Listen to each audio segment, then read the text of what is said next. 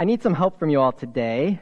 Uh, when you were a child, or if you're still in that demographic, what did you want to be when you grew up? Baseball player, Olympic skater, baseball player. Yep. A dolphin trainer. of course, I could see it. Can see it. Future is still ahead of you, Katie. What else? What else we got? Anything? Teacher, mom. Was that a transformer? Cheese farmer. Love it. Cheese farmer. Wait, was that right? Dairy. That's amazing. I don't know how you farm cheese, but it's a whole thing, right? What else we got? A princess. Mm-hmm. You said Matt would say that? Matt. Whoa. you said baseball player. Yeah. Yeah. For me, when I was a kid, I dreamed of being Robin Hood. Yeah, and not like from the old books or from the super old like movie uh, Errol Errol Flynn, right? Was that it? I think Errol. Yeah, no, the the Disney Fox is who I wanted to be when I grew up as Robin Hood. I I started to get older and I I matured a little bit, and then I wanted to be Batman. You know. And then I realized that maybe wouldn't work out for me, so instead I thought I could be a comic book artist. That could be cool. And then I grew up a little more, said maybe a graphic designer. And then I realized it's really hard to break through in that industry and all that stuff. I think I'll be a teacher, a high school teacher. And then that changed to elementary school teacher. And then finally, eventually, it got to pastor. How many of you are today what you thought you would be when you were younger? Yeah, that's good, Jerry. I believe it. Yeah, I see a few hands, and that happens, right? But also, look at how many aren't raising their hands. That's not just because we don't like raising our hands because we're introverted, right? It's a lot of us, plans change. Most of us even aren't doing what we thought we would be doing as a kid. Let alone what we thought we would be when we graduated high school. Anyone change their major one or two or four times if you went to college? Yeah. Many of us, the majority of our plans as a young person are radically different than what has actually happened. Some of the plans changed because you had a change in decision or, or desires, or maybe you even made some mistakes along the way, so kind of an opportunity ended and you had to seek something else. But we also know that other plans changed because God had something else in mind. And around the Christmas season, you talk about plans. Oh man, so much planning is going on right now, isn't there? We were just trying to make our finalized Christmas plans yesterday. Mom and Dad, we still don't know. We'll get to you soon. It is complicated making all the plans and all the plans, and things rarely seem to go according to plan. So, in our third week of our Simple Christmas series, we're going to look at plans.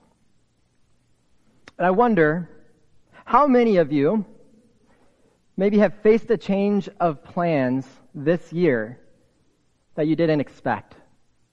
I wonder if perhaps you've lost a job, or you've lost a relationship, or you've faced a change of direction you just never expected. And through it all, you're wondering, what's going on, God? This isn't what I planned.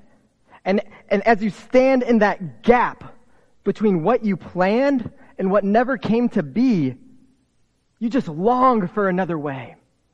You long to make sense of it.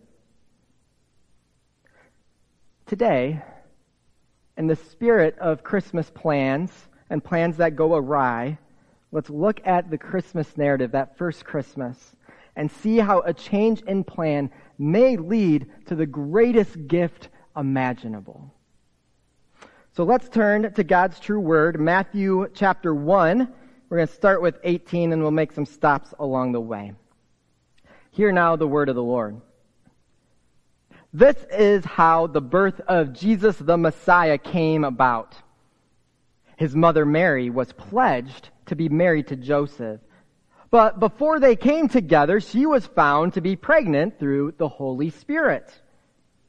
And because Joseph, her husband, was faithful to the law and yet did not want to expose her to public disgrace, he had in mind to divorce her quietly. Mary and Joseph, they were making their plans for the future. Think about Joseph here for a minute. He had thoughts and plans for the future. It's going to be a beautiful wedding day. It's to be, it's to be everything we ever dreamt it would be. And then after that wedding day, all the perks and the beauty and the wonder of, of married life. And perhaps someday, someday out of that, there might be a child. There might be a whole flock of children. And maybe that, that, that first child will raise that child and I'll, I'll teach that child my carpentry trade. I will, I'll teach them the joy of building something with your own hands and, and taking delight in it and, and, and seeing something come out of, out of nothing. Maybe someday he'll take over the business. I long for that child to do great things. I long for that child to never suffer. I long for that child to never encounter hardships. For that child to someday have a family of his own. And when it's time for Mary, Mary and I to, to have that child, I'm going to make the most perfect crib for that beautiful baby. I'm going to have a, the most beautiful space in the home for Mary and for this, this, this baby to welcome them in. And then you think of Mary. What little girl doesn't dream of her wedding day? Think about this. Think about this. Think about what we just read in Matthew. It's just a normal day, and Mary has to have a chat with Joseph. But before that, think back to Gabriel talking to Mary. We read it in Luke 2 a couple weeks back, so if you haven't read it recently, you should go back and look at Luke 2. And she gets this news and she accepts God's plan for her life. I am the Lord's servant. Think of Mary. I love God with my whole heart. I'll do whatever He wants me to do. But in that same moment, her plans as she knew it were completely over. Her step of faith, her step into obedience, it was onto a brand new path for her. God knew it all along, but it was a new path for her and it was a plan that she had no idea what was fully going to come out of it. Gabriel only gave her a couple details. And they were, they were big enough details, but there was a whole lot that she wouldn't know. And all the same, she said yes to what God asked. When she said yes to God, she had no idea what she was saying no to. And she said no to a whole lot. Imagine what must have gone through her head after that encounter with Gabriel. How am I going to tell Joseph? Is he going to believe me? What's he going to say? What's he, what's he going to do? He's going to divorce me. See, culturally at that time, if you're a betrothed to be married, to break it off, you had to have a divorce. And what happens, especially to the woman who is divorced, is you're publicly shamed. In fact, if Joseph didn't do it privately as he said he was going to do, she could even be stoned to death, believe that she had, had, had been unfair to Joseph. So she's probably worrying, is he going to divorce me? I'm going to be shamed. I'm going to be an outcast. I'm going to have to raise this child on my own. What, what, what will my parents think? What's going to happen to me? This isn't what I had planned. Think again about Joseph in the midst of it. His plans shattered, his heart in turmoil. An angel had not yet spoken to him when he heard the news. What's going on? How did this come to be? God has been silent for so long. Why now and why us? An angel? The Holy Spirit? What is Mary talking about? I've never known her to be a liar. This is just hard for me to believe. And it's so different from everything we had planned. This is not what we talk about. This was not the plan. And some of you, that's exactly where you are right now. Maybe this was the Christmas you were going to do it so big. Maybe, maybe you are going to just, just, just shower your family with the kindest and most thoughtful and, and extravagant gifts. And you were so excited. You've been saving up and saving up and saving up. And the snow hits and you get in a bad car crash. And all of a sudden you have to buy a new car. And Christmas, once again, is going to be tight. This isn't what I had planned. Or maybe you took a new job, an exciting job with, ripe with opportunity, some risk, but it should be okay if everything goes according to plan. And then this economic situation hits us, and all of a sudden, the job that was secure is no longer secure, and you're out of a job. You don't know what's next. This wasn't supposed to be the plan. Or maybe you were super excited to finally gather together this Christmas after maybe a couple years of not gathering with our family and our friends. But there's a bunch of bugs out there right now, and it's coming through your family. So it's yet another quarantine Christmas for you and yours. This isn't what I had planned. For many of us, Christmas can be so bittersweet. You thought you'd be spending Christmas with a loved one only for that loved one to no longer be with us. And you see that empty chair. And you remember who used to take that place. You remember the traditions, the memory with that individual. And the memories are as painful as they are sweet, for they are past. This isn't what I had planned. It goes on and on and on. Life does with things that we don't plan. I didn't plan on fighting migraines. I didn't plan on my kids turning out this way. I didn't plan on my marriage being rocky or ending. I didn't plan on this knee taking so long to heal. I didn't plan on this cancer diagnosis. I didn't plan on having this disability. I didn't plan on being alone. I didn't plan any of this. God, what is going on? Where are you? What are you doing? I don't understand any of this.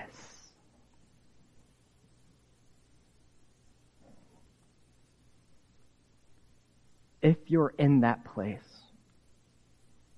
or when you find yourself in that place, remember this truth.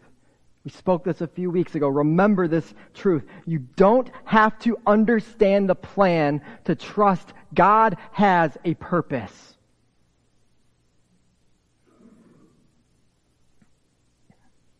Proverbs 19:21 puts it this way.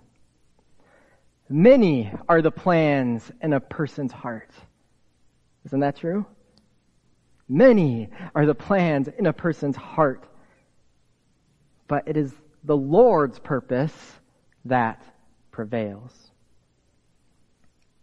You don't have to understand the plan to trust that God has a purpose, to trust that His purpose is good, to trust that His purpose will prevail.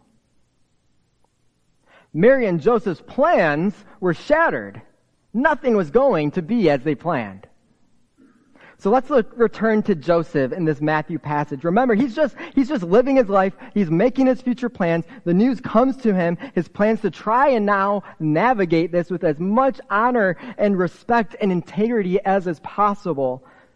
All while his heart's probably broken. He's probably lost. He's probably confused, not knowing at all what the purpose of all this is or what the future holds. His plans have changed. He's crushed. But look now at God's purpose. Matthew 120. After Joseph had considered this, an angel of the Lord appeared to him in a dream and said, Joseph, son of David, do not be afraid to take Mary home as your wife, because what is conceived in her is from the Holy Spirit. Then look at this, the purpose on full display. She will give birth to a son, and you are to give him the name Jesus, because he will save his people from their sins. Can you fathom hearing that? Joseph was spiraling. He hears news of Mary and her unexpected pregnancy, that hearing that and trying to believe that's hard enough. And then in his sleep, God meets him. He has a vision. An angel of the Lord speaks to him, just like he has heard all about in scripture happening. And in that dream, he hears not only should he not divorce Mary, he's going to be a part of this child's life. You will name him. You will give him the name Jesus. You will help raise him. This child will save his people from their sins. I mean, we all expect and long for great things for our kids. Can you imagine being told this is what the future holds for this child? It's baffling. But doesn't the news of God, the Lord's purpose, isn't that often so baffling to us mortals? It often doesn't make sense. Save, save people from their sins. How? But the weight of it all settles into Joseph. He gets the smallest glimpse of what God meant when he said back in Isaiah 55, Oh, my thoughts are not your thoughts. Neither are your ways my ways, declares the Lord. As the heavens are higher than the earth, so are my ways higher than your ways, and my thoughts from your thoughts. And in his own miraculous moment of the angel coming to him in his sleep, Joseph realizes what we all must in our lives. The life we are living is not about us. We are a part of God's great, grand, true story. And we have an important role to play. He's the hero of it, but we have an important role to play. And there is work to be done. We are a part of something bigger, something grander. It is written by the author and the perfecter of our life and our faith. So Joseph does what the angel commands him. He obeyed. He let go of his plans, the many plans in his heart, which, don't be fooled, that is no easy thing to do. And it is not a one time decision, it's an ongoing decision. Through heartache, through pain, through grieving, through lament, we let go. But then Joseph stepped forward in faith, trusting in God's plan and God's purpose. Think back to that first question I asked you in our time together here about what if life went according to your plan? What if life went according to your plan? I can now look back and praise God that my life hasn't gone nearly at all according to my plan. For starters, if I was Robin Hood, I'd make it like an hour until I'm like killed, right? Or if I'm Batman, like the armor would like collapse me to the ground alone. I, if I was an artist, I'd be starving, all of that. If, if I went to the art school I thought I'd go to, I'd never meet Meg, right? Like all these things. It's very easy to start to see. I can look back now and praise God that my life hasn't at all gone according to my plan, but has gone according to His.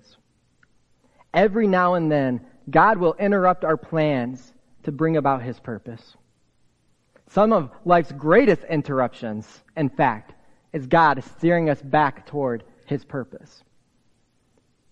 And he will interrupt your plans too. It has happened here at Hope, hasn't it? Tonight we're celebrating 75 years of God's ongoing faithfulness in and through this place. Praise God. 75 years. That's incredible. There have been so many plans and so many hearts of those of us who have been a part of this place. But praise God, it is His purpose that has prevailed. I think of one such instance back, uh, many of you were present during this time. This was before my time, so if the details aren't 100% accurate, you can correct me later. But we, Hope Church had property on Drake Road. You know Drake, like, like Drake and, it's a busy road. We had a chance to build a big, visible church, which would almost guarantee crazy growth. But what happened? You prayed and you prayed and you talked. You debated and you prayed and you sought God's will for this place and you prayed that, and all of that, all through that, you sensed that despite the plan in place, God had another purpose for Hope Church. God's purpose wasn't to move and go there, it was to remain. There is a recommitment to the very founding value of Hope Church, which was to bring the love and the light of Jesus Christ to this neighborhood. Staying here in the middle of Westwood, that means we won't be visible. Not like on Drake to the thousands of cars passing by each day, but we will be visible to the dozens walking by here in Westwood. It means our ability to grow will be a little bit more limited, but our opportunity to go deeper with those we're ministering to and with will expand. And now, the day we are celebrating 75 years here in this place of Westwood, we celebrate the incredible work that God has done here. God has blessed that recommitment. And, and we recommit again to let go of our plans and to trust God has an important purpose for us in this place. That's one small example. There's many. And I think of my own life. I think, I think back to, to how it connects to here at Hope and that I once had dreams of, of going to some of those bigger, visible churches uh, in, in exotic, cool cities. You know what I'm talking about? And, and I had dreams of being one of those pastors that doesn't have to preach most Sundays, believe it or not. I never thought I'd be that good at it, honestly. I never thought I had it in me. I never thought I could come up with a fresh word from God's word every week, and it freaked me out. That wasn't what I was going to do. But in my journey, I had to let go of my plans. God was very patient with me until He bludgeoned me, and I needed that to let go. And I came to a place where I finally set my plans aside, said, okay, God, wherever you are sending me, whatever you have for me, I surrender to your will and your purpose. And guess what? I wasn't going to some exotic new big city. I would remain in the very neighborhood in which I grew up in but not just grew up in, but I was formed in. I wasn't just formed in this neighborhood, it's the neighborhood that is printed on my heart. It is the neighborhood that I love. And He's sending me to a church with that same love. I won't be some part of a huge church where it's impossible to know everyone and I only have to preach like twice a year. I'll be the lead pastor preaching nearly every week in a church where I have the honor of knowing every single person's name. And not just their name, but who they actually are. Their hearts. How God has gifted them, how He is growing in them, how He is transforming them. For all of us, we can look back and we can see how God has accomplished His purpose in the most unexpected ways. If you and I were to plan how the Messiah was going to be sent to save the world, it looked like nothing like what we read of in scriptures. It'd be like we need to send, uh, uh, you know, uh, God sent like angels to like those lowly shepherds, like we talked about last week. If we we're planning it, every king, every person, huge glowing sign in the sky, the Savior has come. We're going to dress him in royal garments and shower him with, with, with every good gift from the moment, and everyone will know his name from, from day one. Mary will have the best midwives in the area, all of that. But no, no. His plans and his purposes are so unexpected. So as you look back in your life, how has he shown up in the most unexpected ways to draw you in as he fulfills his purposes. What waters has he called you to faithfully tread, trusting in him that he will uphold you and see you through? Because we're all in a different place now from who we thought we would be way back when we were young. And as we think back in our lives, naturally, we have hard moments pop up and say, well, yeah, but that wasn't, that shouldn't be according to anyone's plan, because that was horrible. But as we reflect on God's character and His will and His desire and what He is doing and what He accomplished at Christmas, even in those hardest of moments, even when we don't like it, even when we don't understand it, even when we are confused by it, even when we are hurting in the middle of it, years later we can look back and say, I would never choose it. I never want to go through that again, but I can see how God used it. You don't have to understand the plan to trust that God has a purpose. And because we know who our God is, we know his purpose is always better than our own. Think again about Mary. She set aside her plans to trust in God's. It's no easy endeavor. The birth story is not at all how she imagined it. Remember when we had our first kid, we are like, we're going to have this playlist. We're going to have flowers in the room. I'm going to wear yellow because it's a pleasing color, and Meg likes it.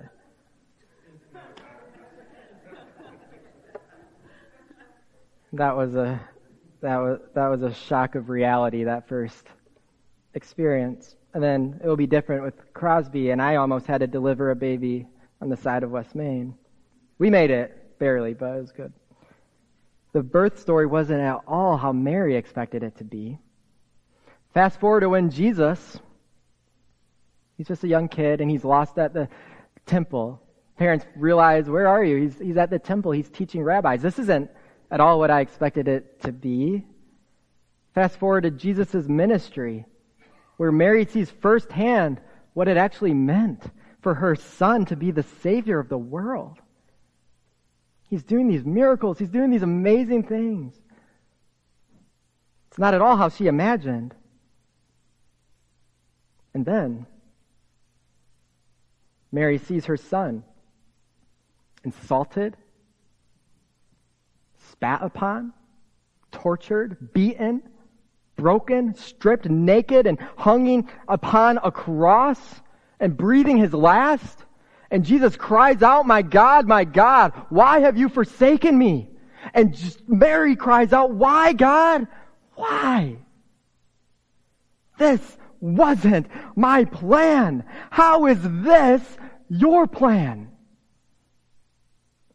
Every way I look at it, it makes no sense. If the, your plan, God, is supposed to be good, then why is Jesus on that cross? This isn't what I had planned. Her heart breaks. My son, your son is dead. Three dark days go by. But joy breaks through. Joy comes in the morning. Joy breaks through in the most unexpected way because Mary sees that stone is rolled away her son. The son of God has defeated death. Her son who was dead is now alive. Just as the angel told her husband all those years ago, her son has saved the people from their sins. The purpose of that first Christmas, the purpose of the cross, the purpose of the empty tomb was you. He did all of that for you. To save you from death, to save you from sin, to make a way where there was no way, all to His glory and to His honor, so that every knee shall bow and every tongue confess that Jesus Christ is Lord. The purpose of it all was for you and for His glory to be made known. So will you trust in him? As plans go awry, will you trust in him? When the darkness has no end in sight, will you trust in Him and still hold to Him and cling to Him in faith, knowing that His purposes will be accomplished and they will be far greater than anything you can dream of? It's one of the hardest things we can do in living this life of faith. But His Word assures us again and again and again that His mercies are new each morning and joy comes along with it. And even if this path of life God has sent you on is riddled with pain all the way to your dying breath, joy again comes to you in the morning when you awake in the fullness of life in God's presence. That is the hope of Jesus Christ. That is the hope of, of Christmas. Many are the plans in our hearts, but it is the Lord's purpose that prevails. So, what plans are we clinging to and holding on to that we need to surrender again to the Lord? His hands are far more capable. His purpose is far better. What pains are you feeling today through whatever unexpected changes or things have come your way? What pains do you need to entrust again into God's healing presence? May we all let go. May we all trust Him. May we all follow Him for He is good and His purpose is good and His love for you is as expanse as the universe that He created. I have no idea, no idea what God's plans are for you but I know who our God is. And that is enough to know that He has something amazing in store. I know His love for you. I know He has a purpose for you. I know His ways are so much higher than our own. So though I do not know the plans, we can trust Him. We can trust Him. He is such an awesome God. So let's step forward in faith to follow him and to his plans and his purpose, letting go of our own, trusting in his purpose, trusting in the one who gave us life. Amen? Amen. Amen. Let's pray.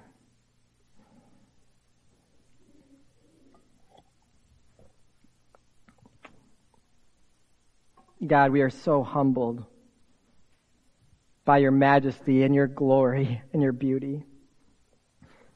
We are so humbled that you hold this universe in the palm of your hand, that you breathed it into being and you sustain it every moment of our days. God, we look to all of creation and we see that you have order, you have a purpose, you have a plan, and in your purpose we find our meaning. God, guide us and lead us again. We proclaim and confess again together today that you are our Lord. You are our King. We exist solely to worship and glorify you and make your name great. So Lord, meet us in the hurt, meet us in the confusion, meet us in our chains of plans, and assure us again of who you are, of how awesome you are, that you are at work even now, all to your glory and for our good. And you will accomplish your purposes. It will prevail. And we long not to be dragged in obedience, but to step boldly forward in obedience. So may your spirit do its work in our hearts, which we humble again before you, and we open up before you again to say, have your way in us now. That is our prayer, God. We thank you for who you are. We thank you that we can trust you. We thank you that you are so good to worship and to follow. So it is in the power of Jesus' name we pray. Amen.